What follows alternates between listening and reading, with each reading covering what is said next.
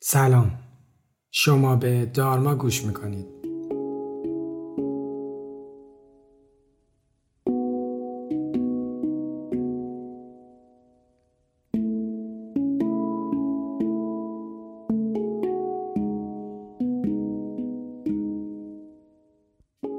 من علی دلشاد هستم و این پادکست رو با کمک تیم دارما براتون تهیه می‌کنم.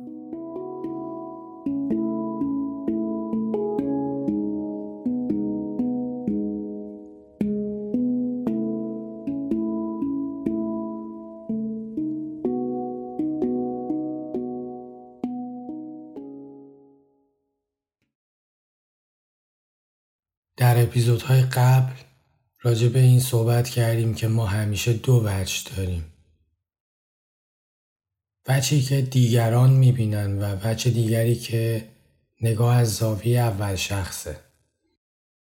اینو نگاه و فقط خودمون تجربه می‌کنیم و منحصر به فرده و هیچ کس دیگه نمی‌تونه تجربهش کنه. از وجه نظر دیگران ما یک شخص هستیم ولی از وجه خودمون ما فضایی هستیم برای همه چیز. اینم طبیعیه که ما همیشه به وجود همزمان این دو وجه آگاه نیستیم. بیایید مراحل زندگی رو به چهار مرحله نوزادی، بچگی، بزرگسالی و بینایی تقسیم کنیم. میزان توجه ما به این دو وجه در این مراحل متغیره. در مرحله نوزادی تمام توجه ما به وجه اول شخصه. ما هیچ اطلاعی از چهره و ظاهر خودمون نداریم بلکه یک فضای کاملا باز برای همه چیز هستیم. اگه خودمون رو در نوزادی توی آینه ببینیم هیچ ایده ای نداریم که این کیه. در مرحله دوم ما به چهره و ظاهر خودمون آگاه میشیم. اجزای بدنمون رو شناسایی می‌کنیم. خودمون تو آینه می‌بینیم و خودمون رو به عنوان یک شخص میپذیریم. همونطور که دیگران ما رو به این شکل می‌بینن. کارهایی که بچه ها در سنین کودکی انجام میدن بدون توجه به نگاه دیگران و قضاوت اونها نشون میده هنوز در فضای اول شخص هستن. اجتماع باعث میشه هر روز بیشتر و بیشتر خودمون از نگاه دیگران یعنی سوم شخص ببینیم و و به عنوان یک فرد شروع به مسئولیت پذیری می‌کنیم. چیزی که ما از زاویه اول شخص می‌دیدیم با افزایش سن کمرنگ و کمرنگتر میشه و فقط ممکنه گاهی فراموش کنیم که ما یک شخص هستیم.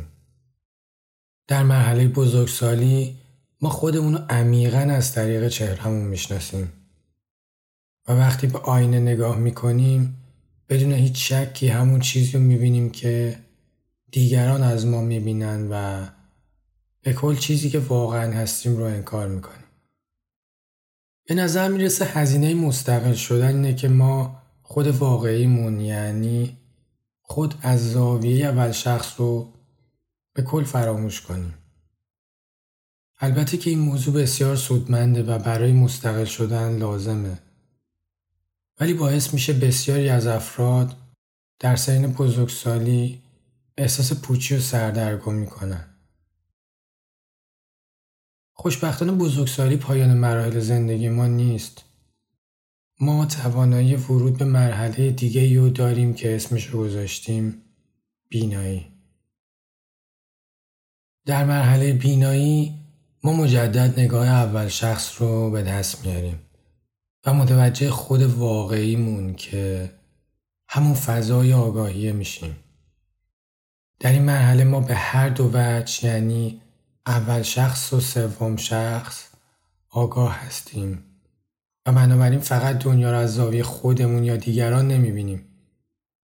بلکه مدام در حال جابجایی بین این دو هستیم و سعی می‌کنیم بین این دو یه تعادل برقرار کنیم. یه خوبی این که ما با بزرگ شدن ارتباطمون رو با خود واقعیمون از دست میدیم اینه که وقتی بهش برمیگردیم با چش باز میبینیمش و قدرش رو می‌دونیم. مثل خیلی چیزهای دیگه که تا از دستشون ندیم قدرشون رو نمی‌دونیم. اگه هنوز قادر به لذت بردن از مرحله چهارم نیستیم معنیش اینه که هنوز به تمام توانمندیامون واقف نشدیم. مثل پیلهی که هنوز پروانه نشده. در گذشته خیلی دور زمان انسانهای اولیه ما اونقدر خداگاه نبودیم و توانایی و مهارت مشاهده خودمون از بیرون و از نگاه دیگران رو نداشتیم و در این مورد تفاوت چندانی با سایر حیوانا نداشتیم. در چند هزار سال اخیر ما بیشتر و بیشتر به چهرمون آگاه شدیم و با پیدایش تمدن و پیشرفت زبان و توانمندی های ارتباطی خودمون بیشتر از هر زمان دیگه ای از زاویه دید دیگران مشاهده کردیم.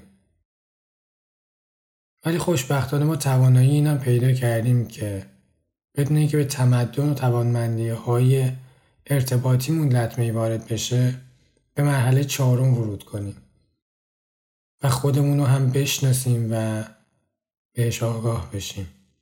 خوشبختانه تکنولوژی باعث شده بتونیم این اطلاعات رو در اختیار هم قرار بدیم و از توانمندی های دیگمون آگاه بشیم. به جای اینکه در کل روز غرق در زندگی روزمره باشیم و خود واقعیمون رو به کل فراموش کنیم. بگذاریم که تکنولوژی مثل چاقو میمونه. هم می‌تونیم باش غذا درست کنیم و هم می‌تونیم به خودمون و دیگران صدمه بزنیم.